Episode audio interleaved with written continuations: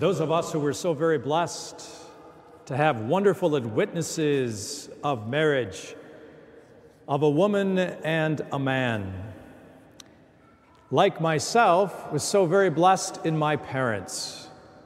One of the things we learn about women is their feminine genius.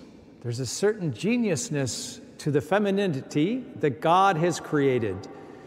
They have particular gifts and qualities that are so very precious and so very important that I seen manifest in my own mother and in my dad in his masculinity, in his own beautiful way as a man, and we could see the distinctions so clearly as little kids. We were so blessed to grow up on the farm. I was just looking at the window up here and seeing the farmer with the little pig up there. It so reminded me of my own father because we had pigs on the farm. And we could tell by nature that things were distinctively different, and they would act differently because they were made differently by God.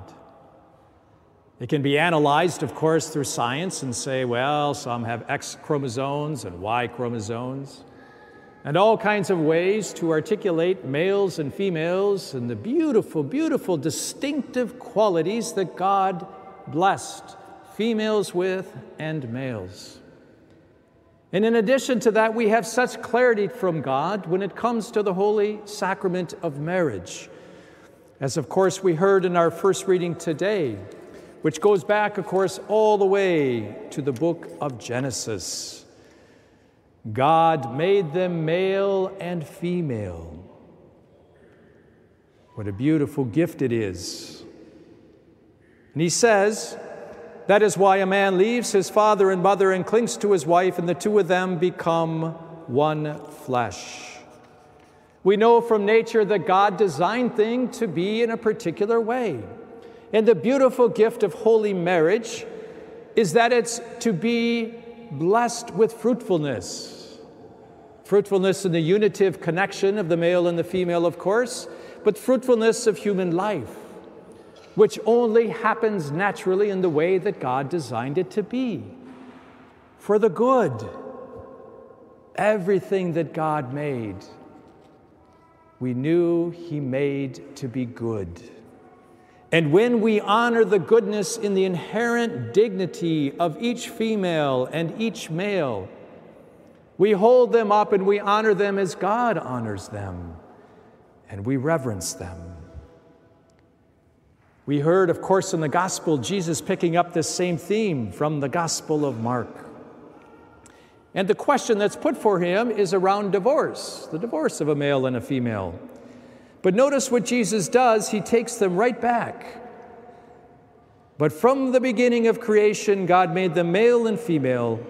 For this reason, a man shall leave his father and mother and be joined to his wife, and the two shall become one flesh.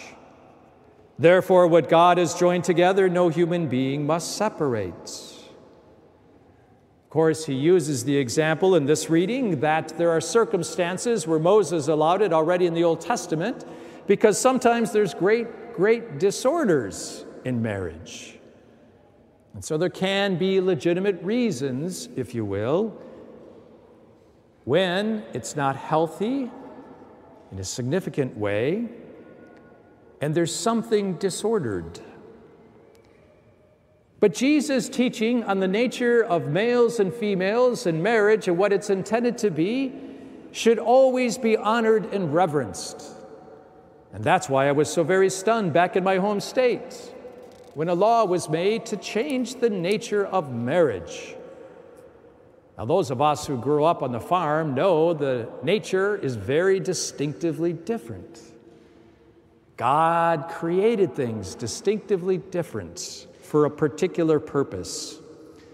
And when we meddle in those areas, or we meddle in other areas, for example, even what seems so perplexing in today's world is when people struggle with their own personal identity as a male or a female and take action to try to change that.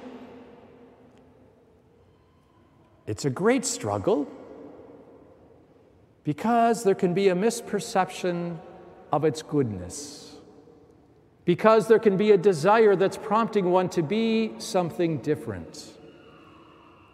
Anybody who has those experiences should never be shamed. It is no different than any other order, desire that we have that is not properly ordered. You see, all the way back, if we go in the book of Genesis, when God created things and when Adam and Eve were living in right relationship with God, everything was ordered. So their desires were ordered by reason. They wouldn't violate reason. Today, there's so much violation of even reason. And then they were enlightened by faith. What did God reveal? And then they were motivated by love love of God and love of others. But they, like any of us, can be tempted to give into, I want it differently. I sometimes think of it as in that Garden of Eden when Satan was tempting them and they were deceived by the evil one, they grabbed for the apple because they wanted to know for themselves something that was forbidden from God for them to do. Anytime we grab for some apple, whatever that is, and give into some disordered desire, there can be great and sometimes significant consequences.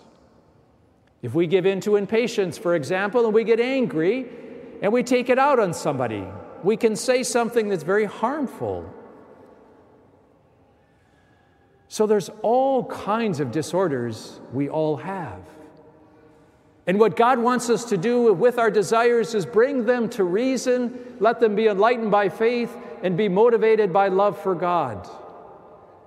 And when we, as individuals, as families, as faith communities, as people in our country and our world, focus on ordering our lives as God perfectly designed them to be, as males and females, as marriage, as all the things that God has already communicated on the inherent dignity of who we are and how He loves us as we are, even in disordered desires.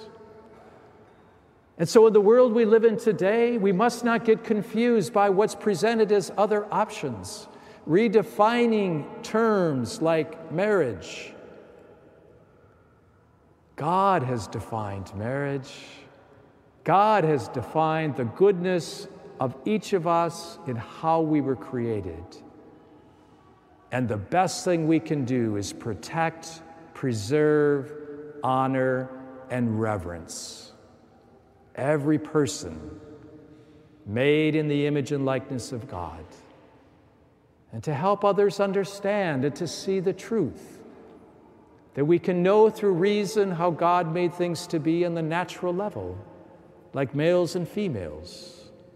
But how we can be enlightened by faith and we can see things so we don't grab for the apple or let others grab for the apple and then say we have to honor that. We should honor what God has designed to be, all for the good. And let us not be discouraged if others choose to make those choices, but we live in love and we love every person in every disorder. And we call them through love to see the inherent dignity as God made them to be. Let's pray for that grace, for the good people of goodwill throughout the whole world.